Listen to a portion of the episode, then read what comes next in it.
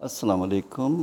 میں عاقل ندیم ہوں اور انڈیپینڈنٹ اردو کے لیے اس ماہ کے میرے کالم کا عنوان ہے، کیا ریاست پاکستان اب احمد شاہ مسعود کو دوست سمجھتی ہے؟ ہمارے فیصلہ ساز غیر ضروری تنازعات پیدا کرنے میں ید اولا رکھتے ہیں۔ جن مسائل کو خاموشی سے دفن کرنے کی ضرورت ہوتی ہے، ہم ان پر شور و غوغا کر کے انہیں عوام کو مزید تقسیم کرنے یا اپنی بین الاقوامی مشکلات بڑھانے کا باعث بن جاتے ہیں۔ اپنی برتر فہم کے زوم میں یہ فیصلہ ساز بعض اوقات تو ان معاملات سے جڑے سنجیدہ مسائل اور ان کے ممکنہ منفی نتائج سے بھی صرف نظر کر جاتے ہیں۔ انہی غیر ضروری اور پرخار راستوں پر چلتے ہوئے وزیر اعظم نے حال ہی میں وزارت خارجہ کو ہدایت کی ہے کہ مرحوم متنازع افغان کمانڈر احمد شاہ مسعود کے نام پر اسلام آباد کی کسی شاہراہ کو منسوخ کرنے کی تجویز پر عمل درآمد کیا جائے۔ یہ تجویز احمد شاہ مسعود کے بھائی نے وزیر اعظم سے حال ہی میں ملاقات کے دوران پیش کی تھی، جس پر وزیر اعظم نے مبینہ طور پر عمل درآمد کا وعدہ کیا اور بعد میں وزارت خارجہ کو ضروری ہدایات جاری کی گئیں۔ یہ خبر ایک معروف اخبار میں تقریباً دو ہفتے پہلے چھپی اور اس کی تردید نہ تو وزارت خارجہ اور نہ ہی وزیر اعظم کے آفس سے ہوئی، جس سے ظاہر ہوتا ہے کہ شاہراہ کو احمد شاہ مسعود کے نام سے منسوخ کرنے کا حتمی فیصلہ کر دیا گیا ہے۔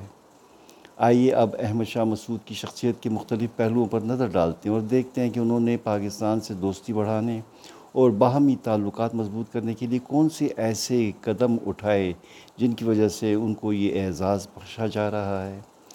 کیا انہوں نے اس سلسلے میں ایسا کوئی خاص اور قابل فخر کارنامہ سر انجام دیا کہ انہیں سعودی بادشاہ شاہ فیصل، ترک رہنما کمال عطا ترک اور چینی رہنما چوین لائی کی صف میں لا کھڑا کیا جائے۔ احمد شاہ مسعود یقیناً ایک ممتاز افغان جنگجو کمانڈر رہے ہیں اور سوویت یونین کے افغانستان پر قبضے کے بعد کے جہاد میں دوسرے افغان رہنماؤں کی طرح شامل ہوئے اور اس جنگ میں کچھ حد تک ایک کلیدی کردار ادا کیا۔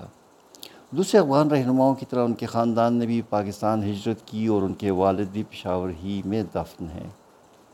اگرچہ ان کا افغان جہاد میں ایک نمایاں کردار رہا، مگر ان کے بارے میں مبینہ طور پر یہ مشہور ہے کہ انہوں نے اس جہاد سے بے تحاشا مالی فوائد بھی حاصل کیے۔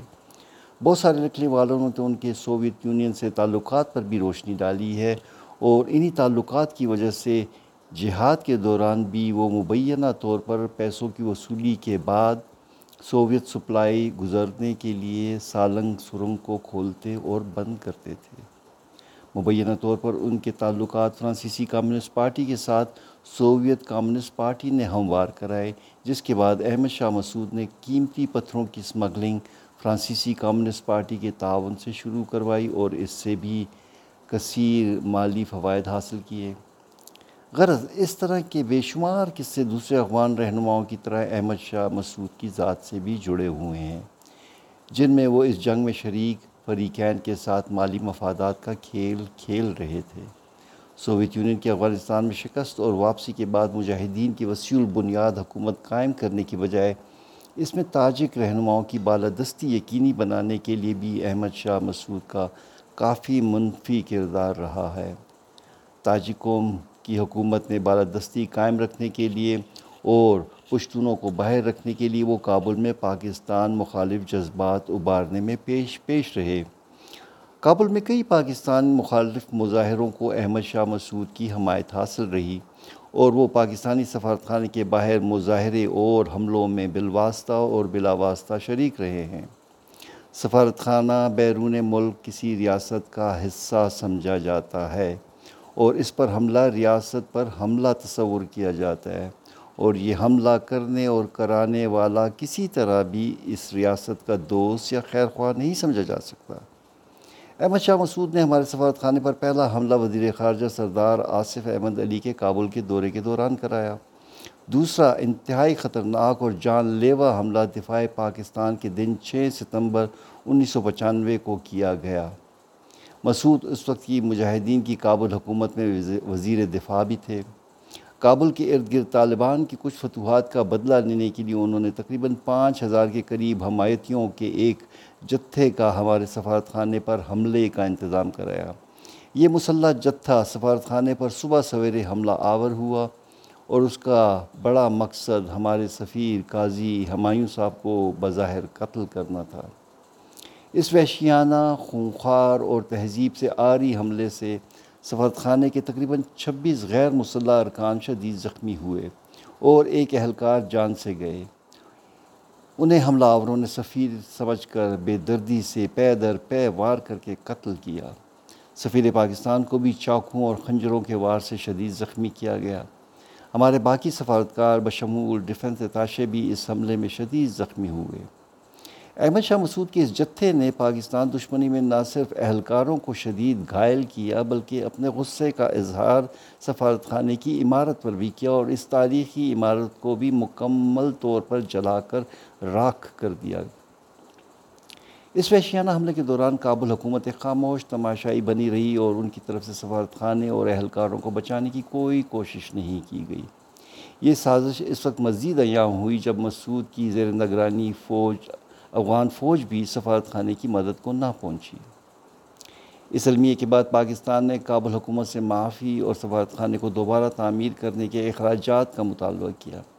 کابل کی تاجک اکثریتی رہنما پر مشتمل حکومت نے یہ مطالبات ماننے سے انکار کر دیا، جس کے بعد پاکستان نے تاریخ میں پہلی دفعہ کابل سے اپنے سفارتی تعلقات منقطع کر دیے تھے۔